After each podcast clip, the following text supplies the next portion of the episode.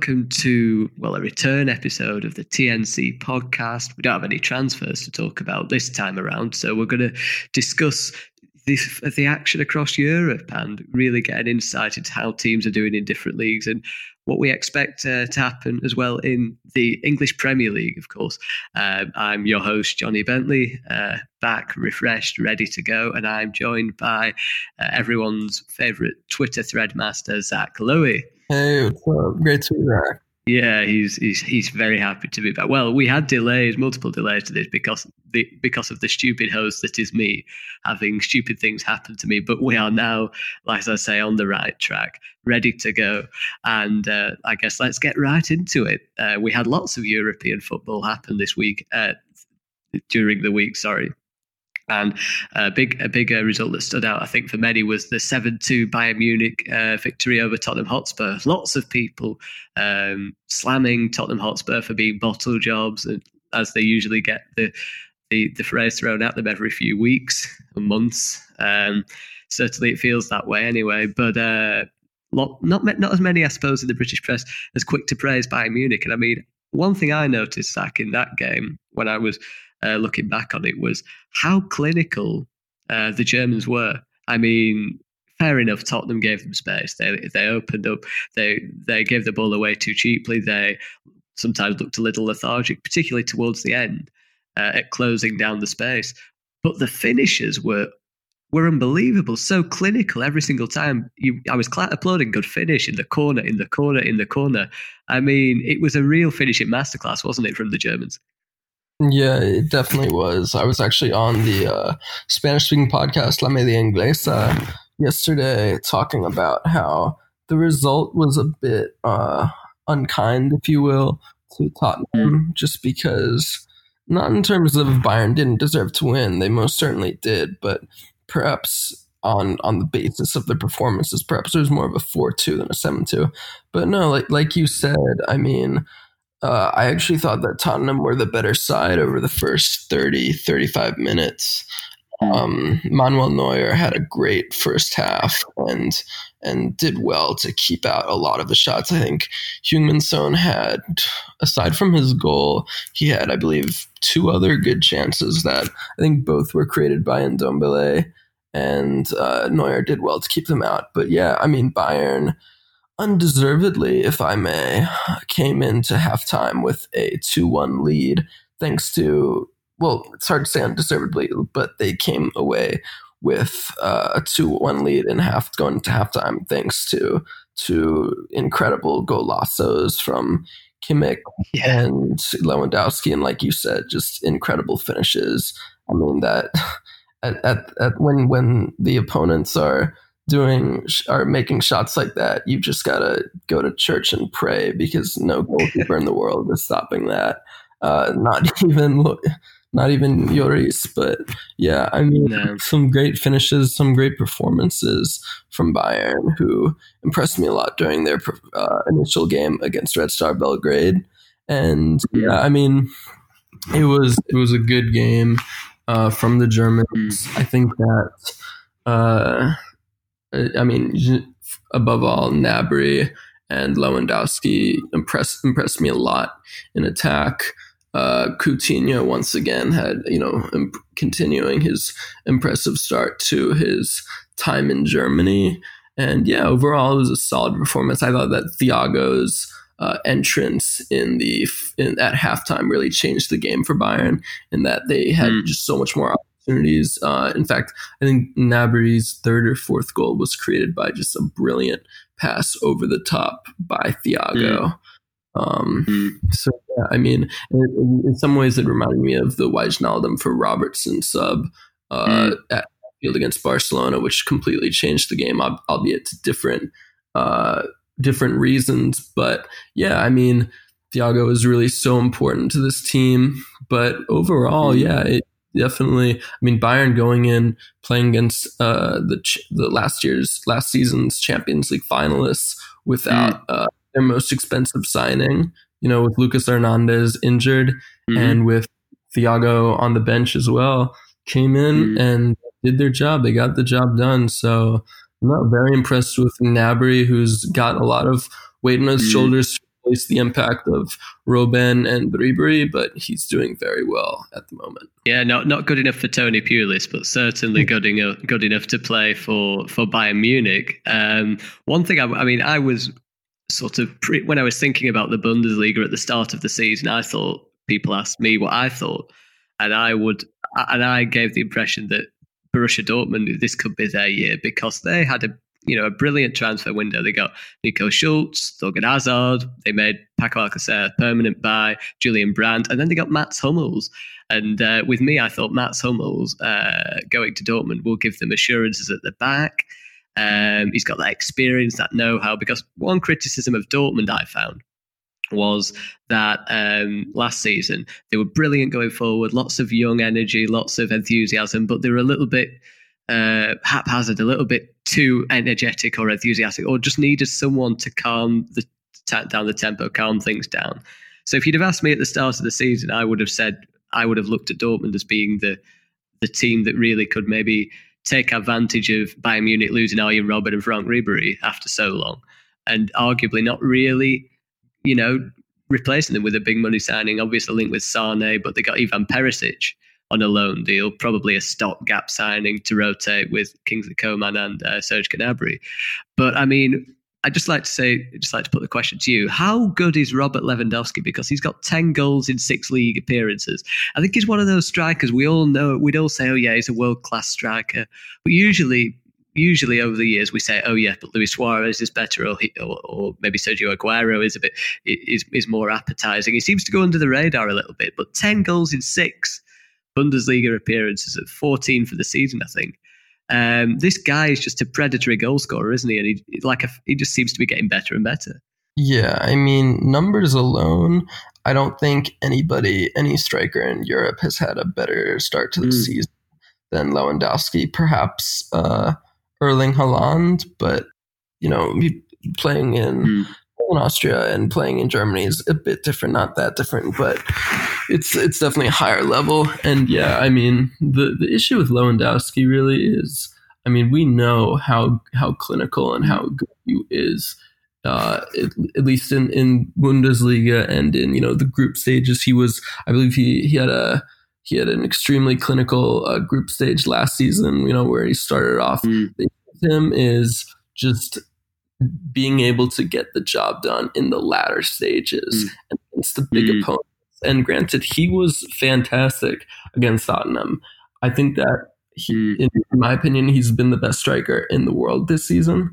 But the issue mm. is st- keeping that and staying consistent until the latter stages because we saw against Liverpool um, back in the round of 16 last season, you know, that that prowess, that a that domination that we so often see from him, it faded away. Same thing happened uh, uh, against Real Madrid in 2018.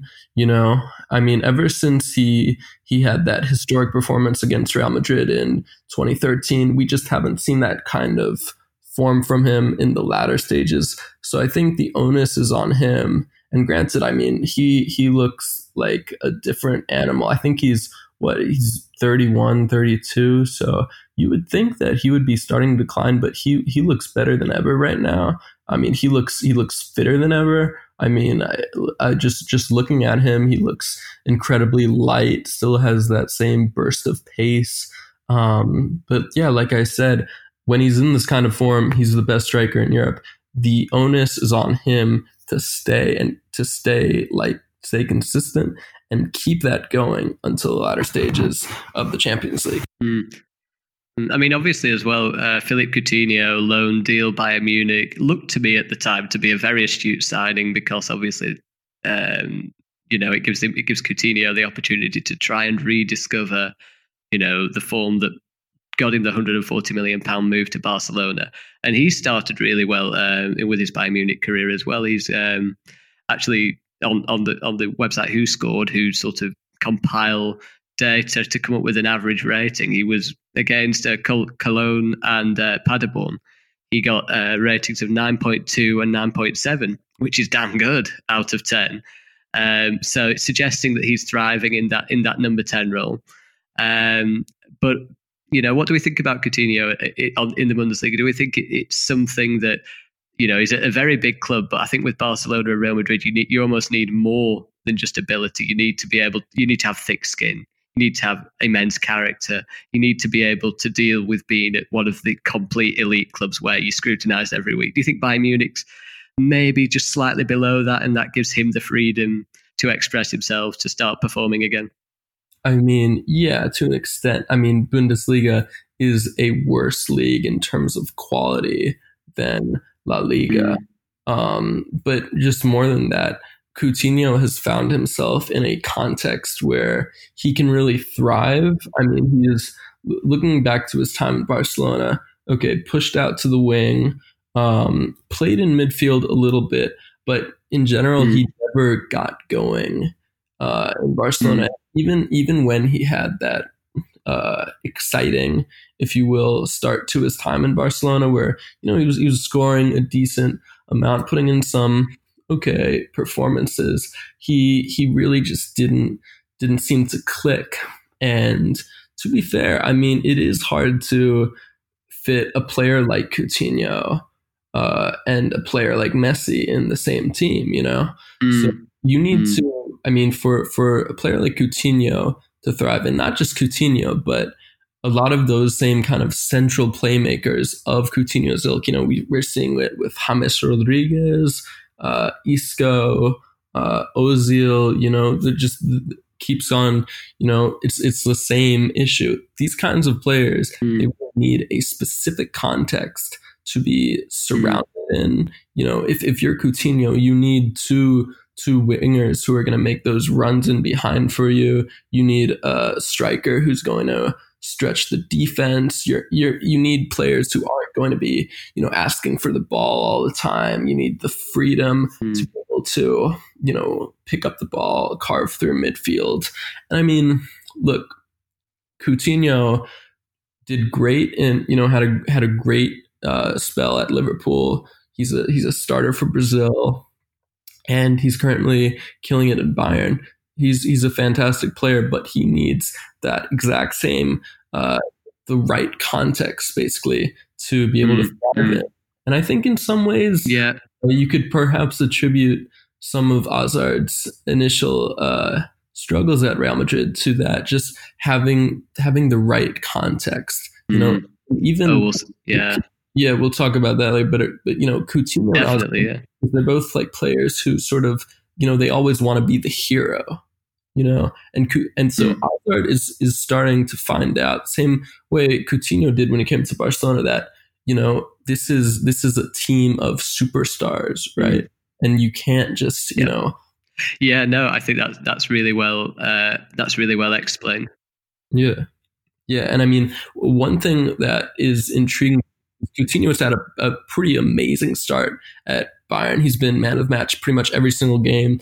I'm intrigued to see if if Bayern still decide to break the bank for Kai Havertz next summer, or if they uh, mm. decide to use that money on Coutinho. Oh yeah, no, no, it certainly will be interesting. I mean, um, as well, uh, maybe a push for Leroy Sané, uh, who's uh, been injured this season. I, I, wouldn't be surprised after the Perisic loan deal if they then moved for someone of his quality. But as you say as well, there's the Kai Havertz potential with that, and and of course Coutinho as well. Uh, but then of course just a quick just a quick few words minutes on Dortmund as well. So as I was saying before, we moved back to Bayern, there was so much expected of them from me personally this season. Hummels coming in. I watched a bit of this, uh, a few of the uh, snippets from the Slavia Prague game. And Slavia, and Slavia Prague were actually quite unlucky against Dortmund. They had a, a, quite a few opportunities, and they they, uh, they kept doing Dortmund with a ball over the top. And it wasn't the most you know intricate of balls. It was just more sort of more of a hoof, a punt, and it got the strikers in quite often. And I, and I was looking at it thinking, well you know, Hummels is there to sort of steady the ship, to read the game. But I guess one flaw with Mats Hummels throughout his career, as good a defender as he's been, is his maybe lack of pace, maybe concentration always has to be on it, but sometimes it's not. And his lack of pace means that if he isn't quite on it, you know, he gets exposed quite a bit in, in, in certain situations.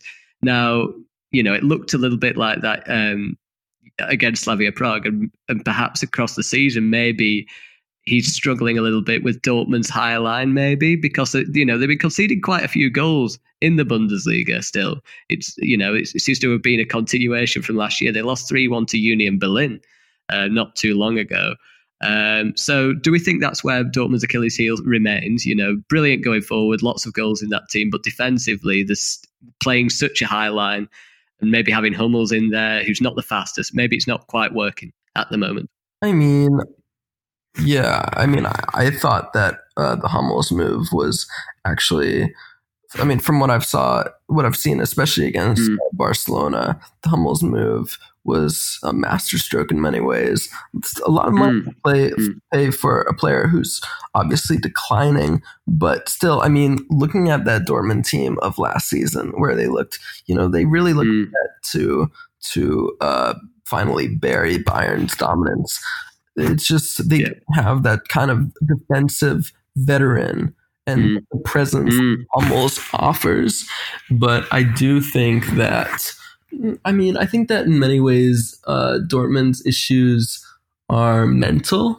You know, they can sort of just mm. seem to uh, switch off. I mean, uh, just to give you a few examples, I mean, against against uh, against Eintracht, against Werder, Werder Bremen. I mean, they can just let their opponents get back into the game. And I, mm. this is a very talented uh, Dortmund team. And even with, I mean, and, and like you said, they had a very successful summer window. I mean, you know, they, mm. they replaced Pulisic with Julian Brandt and uh, and and uh, Thorgan Hazard for less mm. I'm pr- I'm pretty sure there was less money than they sold uh yeah Pulisic for. They brought in yeah, it's about forty million, wasn't it, together? They brought in Nico Schulz, they brought in Hummels, and really the only major loss uh, that they had was Abdou Diallo, who um, to their credit isn't even starting for PSG. Um, but but but still, I mean, this is a positive window, and you would think that mm. they would be looking even better. And I certainly thought that they had what it took to um, you know to, to win the Bundesliga, and they, they might. But right now, it looks like the two strongest teams uh, in Germany are Leipzig and Bayern. So yeah, I absolutely. Just, I think some of the issues for Dortmund is just mental. You know, they can just seem to switch off really I mean, of, of course, Hummels has has his flaws as a defender, but still great on his day. But yeah, I mean, a lot, agreed. Yeah, a lot of it, and also just not taking their chances because I've seen a lot of games where they they've you know carved out so many uh, good, whether it's on the counter or in possession. They've carved out so many chances where oh, it looks like mm-hmm. they take a two goal, three goal lead, they fail to take them, fail to convert, and boom, mm-hmm. the opposition gets uh, an equalizer in the 80th minute, and they share the points. So it's it's a mm. bit of both. I think. Yeah, football is a cruel game, and also uh, it was a cruel game actually. I thought for uh, Club Bruges actually uh, when they when they were in action, they were two 0 up actually against Real Madrid. They were still very happy with the 2-2 draw, but they played really well in that game. Um, it's a weird one because Real Madrid um, not uh, they, they were spanked 3 0 by PSG in the first game week, uh, Champions League game week. They drew 2 2 at home to Club Bruges. But in the league, you know, they're doing they, are doing quite well. They three clean sheets in a row, one against uh, with a 1 0 win away to Sevilla, and then they drew 0 0 away to Atletico. Again, I'd probably say they were two very good results. Atletico, another team that's doing well in the league. Uh, sit, as I say, sit top of La Liga, four wins, three draws. Um, but yeah, you know, I mean, there's been a lot. There's been a lot of almost going on in this window. We've had the Gareth Bale issues in terms of, you know, he wants to go. Zidane doesn't like him. We've got the, the, the stories that Eden Hazard's about 50 stone overweight. Uh, maybe a slight exaggeration there. Um, and then you've got James Rodriguez maybe wanting to leave. You, Luka Jovic not really settling in. Uh, but you can't argue with with an unbeaten start, top of the top of the division. Okay, the Champions League's not looking too good, but in the league, a bit of a bit of steel, three clean sheets in th- out in the past three games. There's a bit of steel there that maybe we wouldn't have expected uh, with Real Madrid with all the th- goings on.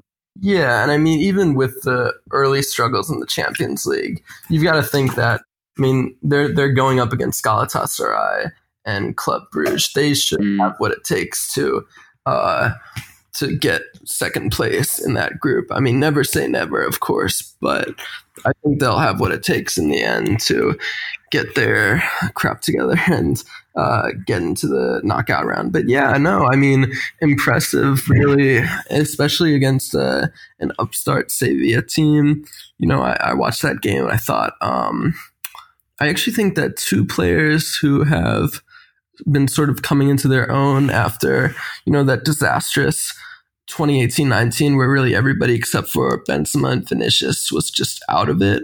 I think two players who have coming into their own lately have been Toni Kroos and Casemiro, which is Mm. really important because Mm. if you can get those two back, you can you can start to solve a few of those issues in midfield. Not all of them, but so much of uh, Madrid's problems this season and and last season, of course, have just come from conceding too much space and conceding too many opportunities in midfield. Mm. And for a team that you know had just an unparalleled midfield with you know prime Modric, Kroos, Isco, Casemiro, Mm. so on and so on. That's a bit worrying, but I do think that Kroos and Casemiro, Kroos especially, Kroos I thought was very good against uh against Cl- Club Bruges on uh, Tuesday, as well as against Atletico, uh, where of course Thomas Partey was the probably the best player on the pitch, but nevertheless a good Mm. performance from the German. But yeah, no, it's it's an it's a pretty impressive, if not uh, misleading start to after Mm. all those issues for Real Madrid to be top of the table. And granted, I mean, uh, Barcelona have been uh, a train wreck so far, but still, I mean, looking at their an early injury crisis, in- early injury crisis, as well as Mm. Hazard looking uh, pretty overweight and just uh, like a Yes. just kind of out of the dynamic. Um, overall, I mean, that's that's pretty pretty darn good, and I'm pretty sure they go up against the second place team Granada this weekend. Um, Incredible from Granada. yeah, definitely. I know a lot of people who, um, you know, people I respect when it comes to Liga who had them pinned for relegation, but. I mean, to to be able to get to where they are now, it's it's great from Diego Martinez and his side. Just definitely one of the surprise stories of the season. Oh yeah, for sure. Um, why do you think that is? I don't know. I mean, I think that uh, Diego Martinez is is just he's he's a good coach, you know, and I, I think that um, I think that we've we've actually seen a lot of like stories of this kind of ilk where like teams just come out of nowhere and uh, and and and get to like top four or, or top two. I'm I'm pretty sure Mm. last season, uh, Deportivo Alaves were, I think, first in the Mm. league at some point, and that was Atalanta in Serie A as well. yeah, of course. But I mean, especially in Spain, I mean that, and that was down to Abelardo Fernandez, who isn't there anymore, but he did a great job with that side. Um, also Getafe, Jose Bordalas. But yeah, I mean, just the way the team's structured, and I mean, uh, you know, he's he's just he's just a quality coach, and I really think that, um, I mean, I mean, this Granada side just uh, really really um, solid and exciting. Definitely impressed me a lot during against um, against Barcelona. I thought that um. They I mean they just seem to have this this the right balance. Also, um, I'm liking the performances uh, the performance of uh, Rui Silva, Portuguese um, Mm. goalkeeper, as well as um, as well as Yangel Herrera, who is on loan from Manchester City. Um, yeah, they made some smart moves. Um, and and just looking at the team, I, I I mean, we were a lot of people were picking them as like uh, the the likeliest to be relegated, but here they are, second in the league with the chance to go into the uh, international break uh, number one. I mean, it's just incredible, and Mm. I give all my respect to Martinez and his men. Absolutely, very impressive. Uh, so, just before we uh, have a quick talk on Barcelona, I'm sure you'll be willing to go into that into some depth. But uh, just back to Hazard, actually, uh, we, we, said we'd we'd come back at that, and you were talking about Coutinho and ha- being in the right context or atmosphere, I guess, and, and the change, and how it's important for him to thrive. He needs to be in the right kind of in that right um, context, as you say. And you said that sort of ties with Eden Hazard as well. So, could you explain what you mean by that? Yeah, I mean, I think that just Hazard's issue. Well, obviously, of course, one of the issues is just adapting to the Spanish style and um, and losing weight. You know, getting into fit. But I think that I don't know. I think I think perhaps one of the uh, issues is just you know mental. You know, he, he thought that he had reached the top after after after last season. You know, he finally got his dream move to Real Madrid, and that's not how this works. You know, once you get there, once you get to your dream destination, you've got to work and put in the effort to prove that you belong there. And granted, I mean, Hazard has had a history of coming back from vacations overweight, but I think this is more than just that. I mean, I think it's just about learning how to play in a side where you're not really expected to do everything like like he was in Chelsea because I mean looking at mm. last season um I mean Hazard pretty much carried that Chelsea team to third. Mm. I mean he mm. he put in some heroic performances um obviously had a great performance in the Europa League final too. So it is a bit it is a bit um, it is a bit worrying for Real Madrid when they you know put up that much money and he's just he's just not really really doing anything. Um, granted, I mean, mm-hmm. I, I I don't know. I think that um, I think that obviously the team is not where it should be at, but yeah, no, it's just it's one of those things that um, that is just hard to explain or understand. Sort of like his his hmm. record in the Champions League, you know, because I mean, looking at Hazard, mm. he you know he's he's been great in the Euros, he's been great in the World Cup, he's been great in the Premier League, Europa League, um, as well as you know League 1 and the domestic cups.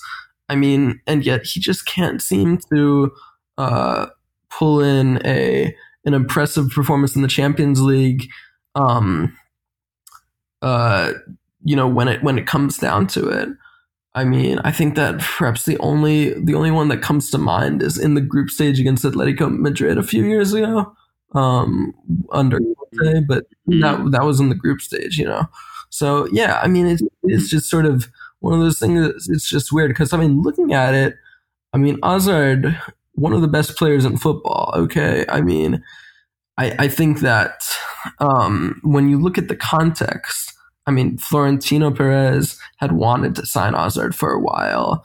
Zidane mm. was uh, has always been a huge admirer of Hazard. You would think that on paper um, that he would be hitting the ground already. But if there's one thing that Real Madrid's issues as of late have taught us is that you can't judge a team on paper because I think that I I recently I argued a few weeks ago that that in a thread that Real Madrid had the best market, had the best summer window on paper, on paper alone.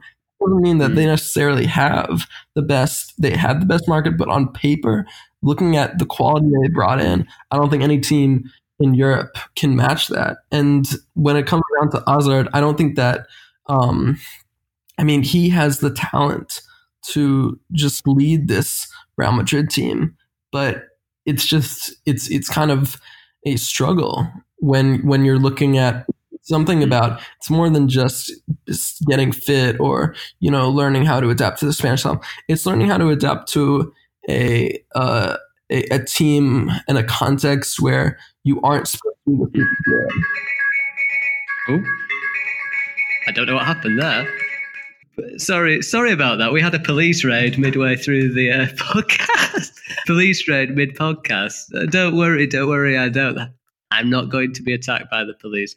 That was scary. That never happens. Anyway, it's a really good segue for. Um, actually, you were saying there were there were struggles. With, oh dear, compose yourself. Right, there were struggles with. Um, as, as we say with Hazard adapting, I was just going to make a quick comparison. Actually, I suppose it's a bit similar to Manchester City and going from I suppose Riyad Mahrez actually going from a club last season uh, in Leicester. Uh, uh, oh, sorry, before that with Leicester, where he was asked to do similar things. Went to Man City, struggled. Second season seems to be doing better, and I think City are a bit like the English Galacticos in a sense. Although, what are the goodness is going on? That's what you get for living in China. Oh my lord! I'm taking this outside. That's it, it is actually yes, it is.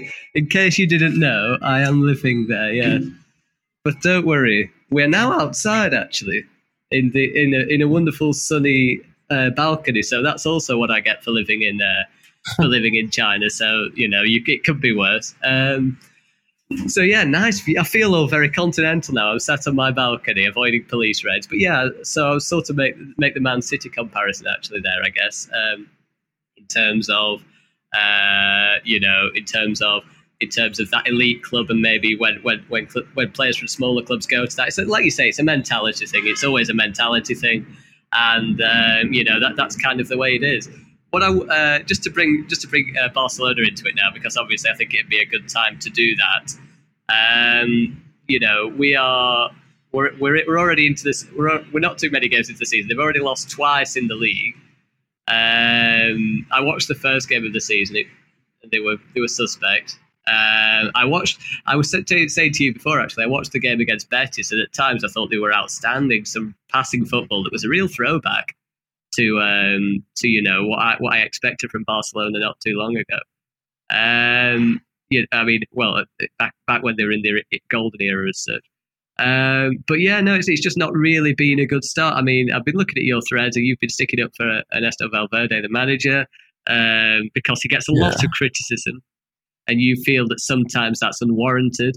Uh, you were saying actually with, with, with the recent game against Inter Milan that, that, that the Vidal substitution, the substitution of Arturo Vidal, changed the game uh, and allowed Barcelona to to, to I suppose change, alter the momentum because Inter Milan started that game really well, didn't they? Yeah, they did, and and I mean to clarify, I do think that Valverde should have stepped down uh, after the season. I hope he steps down at the end of the season, but I don't think that he's uh, he's the complete fruit of all of Barcelona's issues, as some might argue. Um, and I do think that uh, he needs to be, he should be given credit for that because uh, Inter's, I mean, Antonio Conte's Inter, you know, who have who have started off the season brilliantly. You know, they, I believe they've won six out of six matches in Serie A.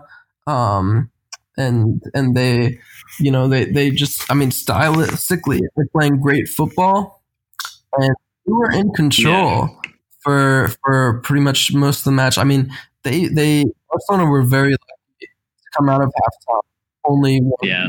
down. I mean uh Lautaro, for example, had a few uh, good opportunities aside from his goal. Um, Semedo yeah. and and Ter Stegen had two very had a few good saves um, to, to keep those out. But yeah, I mean, so I mean, basically, what what that does is, first of all, I mean, Brozovic, um, Brozovic coming off was was pretty hu- huge, and he had been fatiguing um, later on in the second half, so that's why he came off. But because when when Broz- Brozovic is really Marcelo Brozovic, um, you know, was a key player under Luciano Spalletti, and he's he's a key player under um, under Conte as well. You know, when Brozovic came, uh, when Brozovic kind of like became fatigued, if you will, I think that that uh, just when his his levels dropped, basically, that sort of you know that sort of caused um, Barcelona to take control. And I, I do think that that's one of the flaws of an otherwise very good, um, uh, good Inter team is that they don't really have many. They don't really have a a clear cut um, replacement for him. I mean, they have uh, Matias Vecino and Roberto Gagliardini who just don't really offer what he does on and off the ball. So I do hmm. think that was an issue. And but basically, what what the sub did, and to to get Arthur on for Busquets, it meant that basically Frankie and Arthur were playing, you know, closer together, basically controlling it from the base, whereas Vidal was playing further forward, almost as an attacking midfielder, which, as you remember, play, he played that exact role for Conte's midfield in at Juventus that in that diamond mm. midfield with uh, Paul Pogba, Claudio Marchisio, and Andrea Pirlo. You know, so almost it was a bit ironic, uh, if if you will. And no, I, I but I, I did think that it was a very impressive performance um, from from Inter, mm. uh, among others, uh, Lautaro Martinez, uh, Stefano Sensi, and Nicolo Barella. But um, no, I mean, I, I think that one could argue that Inter's lack of depth uh, killed them in this game because they just didn't have the necessary um, manpower to to make those changes. Although uh, you could also point to Conte for getting his changes wrong. Um, but but I mean, mm. to be fair, I do think Inter probably deserved to win this game. But I mean, Barcelona came up on top partially because of Vidal, who you know got on and came on as as the attacking midfielder. Um, was pretty much a nuisance in that area and uh, set up set up Suarez first goal, which was incredible. Also had uh, mm. Messi uh, coming on and just making that incredible mm. run that really only Messi can do. Um, and just setting up. Mm. So yeah, I mean, I think the heroes of the first half for Barcelona were um, were Ter Stegen, Semedo. Second was more mm. Vidal, Suarez, and Messi for sure. Yeah, yeah. I mean, Ter Stegen is one of the best now, isn't he, in the world, if not the best? Uh, fantastic shot stopper, brilliant with his feet. Um, you know, but obviously Barcelona a bit stuttery. I mean, one of the one of the criticisms, and I've said this to you before with Valverde, was that it felt like you know, sometimes that when Messi was on the field, he'd have a very pragmatic structure and and then the ball gets put to Messi, and it looks like it, the instructions are give the ball to Messi and he will make something happen, as opposed to having this, you know, this fluid team effort. I remember watching, uh, I think it was against Atletico Bilbao on the first game of the season.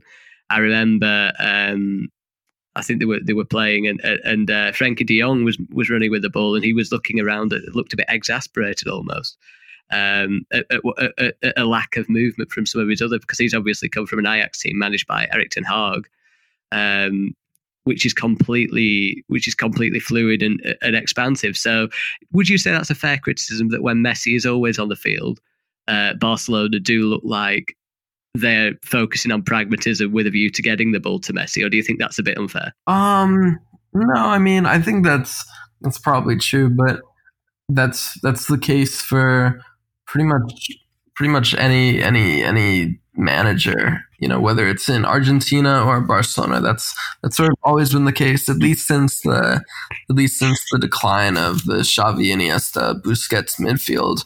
I mean it's all about just pretty much getting the uh, ball to messi. Although i do wonder if that that could change uh, looking at this um, new look argentina side. That's been impressing me with with messi suspended. I I wonder if it could change, but it, it might not. Um, but yeah, I mean, I guess that's a fair criticism, but at the end of the day, it's what pretty much every every coach from Tata Martino to Luis Enrique has done over the past uh, five, six years or so. Mm. Yeah, I guess. I guess. I mean, some people, when you manage one of the biggest clubs in the world, I guess you're always going to attract uh, a certain level of criticism, regardless of who you are. Maybe not Pep Guardiola, but you know, in most situations, I suppose that criticism does come. But obviously, their opponents Inter Milan, perfect start, 18 out of 18 league points, uh, only conceded two goals. Uh, Lukaku's played quite a lot. He's got, he's had, you know, three goals in six. I always think with Lukaku though. I always remember when Conte was at Chelsea, and I guess, I guess, heard this before. It was always looking. He said for from his striker for, as a point of reference. He was looking at them as a point of reference. Uh, so I guess the attacking play, could, the ball could be held up with that with that person.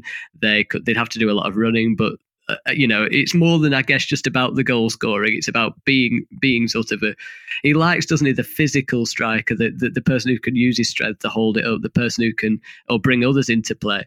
Um, so it is he's sort of had a love in with Lukaku for a long time, hasn't he? So he'll be delighted to have finally got him, and, and he seems to be doing well for them. Yeah, yeah. I mean, I mean, def- definitely. Um, yeah. No, no. I, I don't have it. I don't have anything to disagree with that. Perfect. Um, uh, yeah, hopefully no more police raids while while we're on this good uh, good run of form. Uh, but of course, the Sanchez as well, Alexis Sanchez, uh, outcast at Man United, uh, put, you know, brought in uh, on a on a loan deal and doing really, really, you know, doing really well with that. So. Um, you know, I thought he looked he looked lively, didn't he, against Barcelona to begin with his old club, of course and he had moments where you know he, he looks like a more revitalized character, not playing at the left wing, but it seems to be just off the striker. Yeah, just off yeah, the striker. Definitely, and yeah. I mean, yeah, you you have to remember that um, when but before Conte had even coached at Juventus. Um, back in back in May 2011, one of his first transfer um, demands uh, as Juventus manager was Alexis Sanchez back when he was at Udinese. Um, Barcelona ended mm. up hmm. getting him and not Juve. But yeah, Conte has wanted to manage both Alexis and Lukaku for a while. And I, mm. thought it hmm. was yeah, I, I think hmm. it's I think it's a good deal for Inter because I mean, first of all, they're not even paying the majority of his salary. So uh, the the his silly wages are basically being paid by United, um, and the loan. So so it's it's pretty low risk. Um, I do think that they they sort of need a um, a, a replacement for Lukaku, having having failed to sign Dzeko over the summer. I think that I wouldn't even really wouldn't be surprised if they got uh, Giroud in January. Um, but yeah, no, I, I think that Alexis, um, you know, he, he's he's he's slowly uh, gaining his rhythm, and yeah, I think that he could he could become he could have sort of a renaissance this season. Mm, yeah, for sure. Uh, but you know, as I say, Juventus doing really well.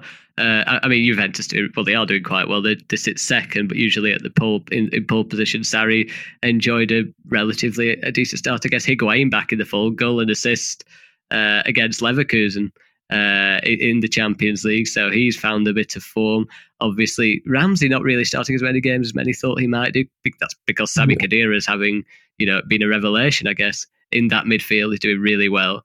Uh, and De Ligt didn't actually start the season, but he now seems to be in the in the in the um, in the plans which you know I suppose he was slowly bedding in some transfers. Uh, but yeah, no, and AC Milan completely the opposite to Inter Milan, just having an absolute nightmare. But just to go, just to return to the English football now, because of course there'll be a few people interested in that. Um, obviously, we talk about Spurs. We talked about Spurs Bayern Munich before. Bit unlucky to lose as much as they did. Uh, I think we both agreed with that. Uh, would you go along with the crisis? at Tottenham? Do you think there's a there's a genuine crisis in terms of whether players are interested or not? Yeah, I mean, looking at the current situation, I definitely think there is a crisis at Tottenham. Um, granted, I mean, I don't think that in terms of the long term, like I do think there is a plan, but in terms of right now, where we're at, there definitely is a crisis at Tottenham. I mean, the fact is, um, mm Pochettino has taken this side as as far as as they could go. Um, and I think that we we we aren't reaching the end of the cycle anymore. We have reached the end of the cycle. That end of the cycle came in Madrid last uh, last June at the uh, Estadio Wanda Metropolitano, and after that result, I mean that that was sort of that was sort of it. I mean, looking at this team right now, you you could you could argue that uh, Tottenham's leaders, such as Daniel Levy and Mauricio Pochettino, they should have seen this coming. I mean, the two starting center backs, Toby Alderweireld and Jan Vertonghen, Vertonghen, both in the final years of their contracts. Christian Eriksen also in the final year of his contract and really doesn't look like he wants to be there. Um, no. Danny Rose has two years left and or less than two years left, and he just completely doesn't look anywhere near as good as he was back in you know 2016 2017 uh, and they really should have considered well i mean more more than just that i mean don't really have any stable solutions at defensive midfield i mean they tried to sign tried to sell wanyama could have sold uh, Dier, but yeah, I think that that's also one of their key areas that needs help uh, at defensive midfield. Um, right back, you know, I really don't think they made a mistake by selling Kieran Trippier. I do think they made a mistake no. in not replacing him though, because when you look at it, you've got like you you've got Kyle Walker Peters who's played what like five games in the past three seasons. I mean, you, have got Juan Foyth who really isn't a right back and you've got Serge Aurier, who, my God, I mean, I think that Bayern scored more goals on Wednesday than Aurier has brain cells in his body. Yeah, yeah. I think I think it's pretty ironic too that Aurier's ridiculous uh, like stamp on Alaba, which first half, which mm. should have earned him red, only got him a yellow, but his just ridiculous foul on him that was the reason why Alaba mm. left for Thiago, which ended up ch- changing the game, and which saw you know Gnabry just destroy him all throughout the half. Mm. So yeah, it is it is a mess, mm. and even even looking at Dele Alli, uh, another player who just doesn't look anywhere near as as he once was, anywhere near as good as he once was. Uh, Harry Kane still you know good enough to start for Tottenham, but he just looks to have lost that mm, that extra yard of pace. It just looks like he, I, I don't know. I, I, I fear that he may have the same career trajectory as Rooney. Um, looking at mm. the amount of games he's played and looking at how much that's going to take a toll on his ankle, I mm. do that. I do sort of have that fear that um, that yeah he could have a serious decline. So looking at this right now, I, I, think that well one of the bright spots for me is that you know the likes of Ryan Sessegnon, Giovanni Lo Celso, they're going to come back from and they're going to give them mm-hmm. a breath of fresh air. Also, I thought that Tanguy, mm-hmm. Tanguy was one of their few bright spots. Um, Bayern, and I think that he has been a has, he has been one of the sole bright spots this season. But yeah, I mean, if if we're if we're being fair, Tottenham are certainly in a crisis right now. Yeah, no, for sure. I mean, with the Kane thing, I was thinking actually, he seems to be doing an almost at times Roberto Firmino esque role. I think that could maybe be something he looks at with England in that he drops a bit deeper, and then the the wider players. I mean, for Spurs, it's Heung-min Son who often benefits from running on and then scoring the goals that he does. Maybe Lucas Moura as well. Um, and then you look at it for England, maybe if he if he if he drops a bit further deep, and you've got Jadon Sancho, Raheem Sterling running in beyond, and, and Kane acts as I say this Firmino kind of figure. But it's a weird one because obviously I think Firmino is one of the most selfless players that there is. I mean, he's always looking for the pass, he's always looking for movements that will open up the spaces for his wide players. But I think with Kane, he's a player who's a lot more selfish, isn't he? So it does, that doesn't really seem to fit the mantra. I mean, he's someone who wants to be scoring goals and in, dropping deeper. You you imagine he'd rather take the shot from 25 yards instead of play the through ball to one of his right wing or left wing teammates. Yeah, and I mean, I mean to, to be fair, uh, Kane does have some quality on the ball. You know, he is a complete striker. Oh, for sure. But but he isn't that kind of player. Um, like like Firmino, he he really doesn't he isn't as lethal in terms of that playmaking role as as Firmino or Benzema are. Um, and also, you have to remember that uh, Firmino has Mo Salah and Sadio Mane. right next to him. Okay, so he's Mm, expected to be the playmaker. He's expected to be the one who links midfield with attack and finds uh, his attacking teammates uh, with clear cut s- scoring opportunities. Kane, on the other hand, he's expected to be carrying their goal tally, right? I guess Son Son does that too, doesn't he? Okay, to an extent, yes. But Kane, I mean, Kane is still expected to carry them going forward. And I think that, yeah, I mean, he, I think that he is trying to play more of a Firmino role. And I think part of that is, is down to just his, um, well, one, I think part of it is down to the fact that Eriksen has been really out of form for the past what uh, 18 months i mean is, is alli sort of the same thing um, so he does have that added sense of just i've got to be the playmaker now but when when you're looking at it i mean kane has a lot of responsibility on his shoulders because not only does he need to be the playmaker he also needs to be the main goal scorer Yeah, I mean, I mean, yeah. t- I mean, we could we could go to Tottenham forever, but if we segue a little bit to some of the other Premier League teams. I mean, Liverpool won by four goals to three in the midweek against Salzburg, and I noticed one thing: uh, they looked a little bit iffy defensively, and they have done really for quite a few periods this season. But in that game with Salzburg, Joe Gomez replaced Joel Matip, and Joel Matip slight injury, I think. Uh, Joel Matip, many people have said, has actually out. Some people have said has actually outperformed Van Dijk this season. They said he's been outstanding, and when you're watching, he, he uses composure. You know, he does. He does look certainly. The, he certainly looks the part, even next to someone as good as Virgil Van Dijk. And Joe Gomez has come in, and obviously he's, you know, a very well respected defender as well.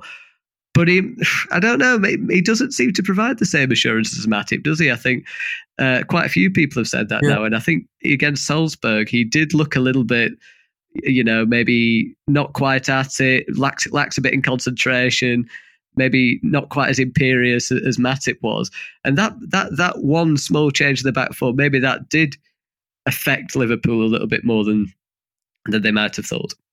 Yeah, I mean, it's important not to, uh, you know, not to completely No. scapegoat players, but I mean, and I mean that that midfield no, no. was somewhat over underwhelming. I mean, Henderson and Wijnaldum, I thought, uh, well, Henderson especially was not that good.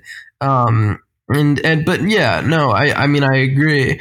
I think that um, at least since the turn of the year, Matip has arguably been uh, Liverpool's finest performer. I mean, I mean, in the Champions League final, I would actually argue that he was uh, probably man of the match.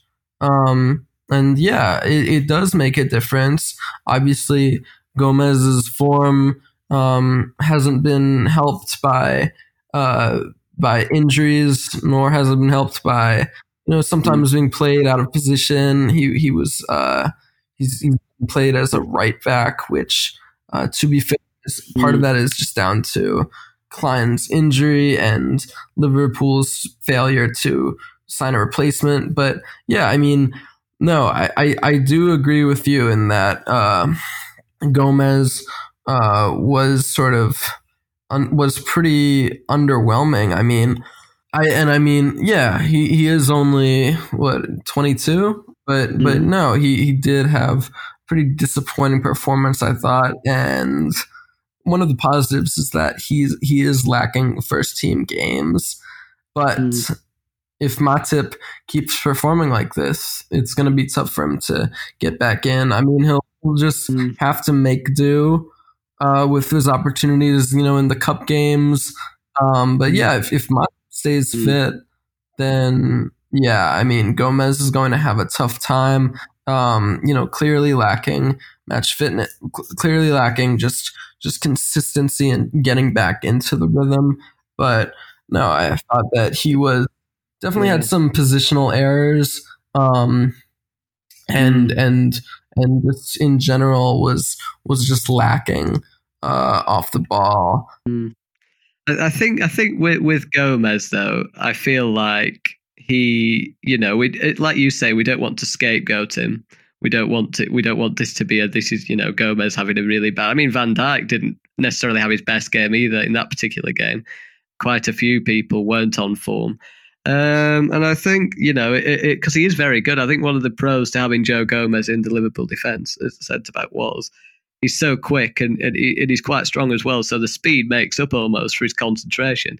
And went in a high line, which Liverpool like to play, I think that's why he started yeah. the season almost because he started the season there because that's long term maybe where they want to go. He's obviously got the age on Matip as well, but I think it, the, the, instead of maybe scapegoating Gomez, it wasn't intended like that. It was more suggesting how much of a good impact that that Matip has had on the team. But you know, Liverpool big game against Leicester actually this weekend, uh, so they'll be looking to uh, carry on their good form. And just a quick few words on. I mean. I, you know, th- th- those are Manchester City. They're the obvious top two. So, yeah. you know, most of what they do is excellent. Excellent. I mean, the top six has been cut in, uh, cut in half, I think. Well, not really, uneven halves. You've got the top two who are amazing, imperious, brilliant, as good as probably it gets across Europe now. So fair play to their yeah. models. And then you've got then you've got the rest. You've got you've got inconsistency with all of them. I actually still think Tottenham could get third quite easily because I think what they have, even though they're in a crisis, what they have is very, very good uh, in, in, in, terms of a in terms of a first eleven. I think that first eleven is excellent. You probably put Juan Foyth at right back in that first yeah. eleven uh, when he gets back. Uh, but that that that is a, that an Ndombele for me one of the best signings of the summer if they get him yeah. playing to to potential. Yeah, but uh, just just to go over some of those problems now. So we talked about Spurs a little bit. Chelsea doing well. I, I still think long term this season, with all the tournament competitions that they'll be in, it may come a cropper in terms of whether they get the top four or not. Uh, but doing really well at the moment. Uh, you weren't a big fan of Unai Emery's tactics against Man United. Um, yeah. di- dissect dissect your thread for me. it was a pretty long thread, honestly. I think I'm. I think I made that. Condense it. I actually think I think I made it like at 1 a.m. or something, but so I use spelling mm. mistakes. But yeah, okay. Um, the condensed version. No, it was just um, just I thought it was just a bit cowardly from Emery to three mm. DMs, mm. three defensive midfielders against a United team that well, didn't have Aaron Wan-Bissaka, didn't have Luke Shaw, didn't have Anthony Martial and even if they had them, there would still be no need to play three defensive midfielders. I mean, this is Manchester United we are talking about. In 2019, I mean, yes. uh, they're they're not just unthreatening; they're they're laughable at this point. So just for for Emery to go out and use Torreira, Lucas Torreira, who you know he w- was bought under his watch to use Lucas Torreira as an attacking yeah. midfielder that was just mind-boggling. I mean, you've got you've got Mesut Ozil, you've got Dani Ceballos, you've got Joe Willock, and I mean, mm. look, whatever issues uh, Emery has with Ozil, I mean, it's clearly personal. He he gave him made him one of the captains, and yet he's treating him like you know like uh, some thrown up uh, meal. um, you, have got yeah, he played a role in bringing him to Arsenal. You know, he assured him game time, and he played a huge role in making him can choose Arsenal as his loan destination, apart instead of Tottenham.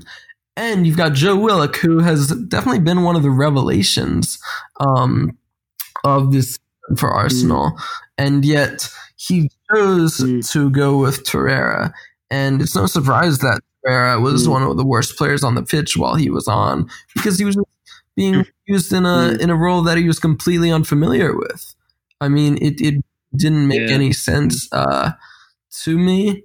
Um, and and just looking at that, I mean, when when your fullbacks are, uh, I'm when your fullbacks are Calum Chambers, and Sead Kolasinac. And when you're when you're playing three defensive midfielders, look, I'm not making any excuse for Nicolas Pepe. I mean, he was horrible, but I do think that if he had um, a semblance of more, I don't know, attack uh, of more of an attacking game plan. Know, obviously, uh, of Bellerin, Tierney, Lacazette injured.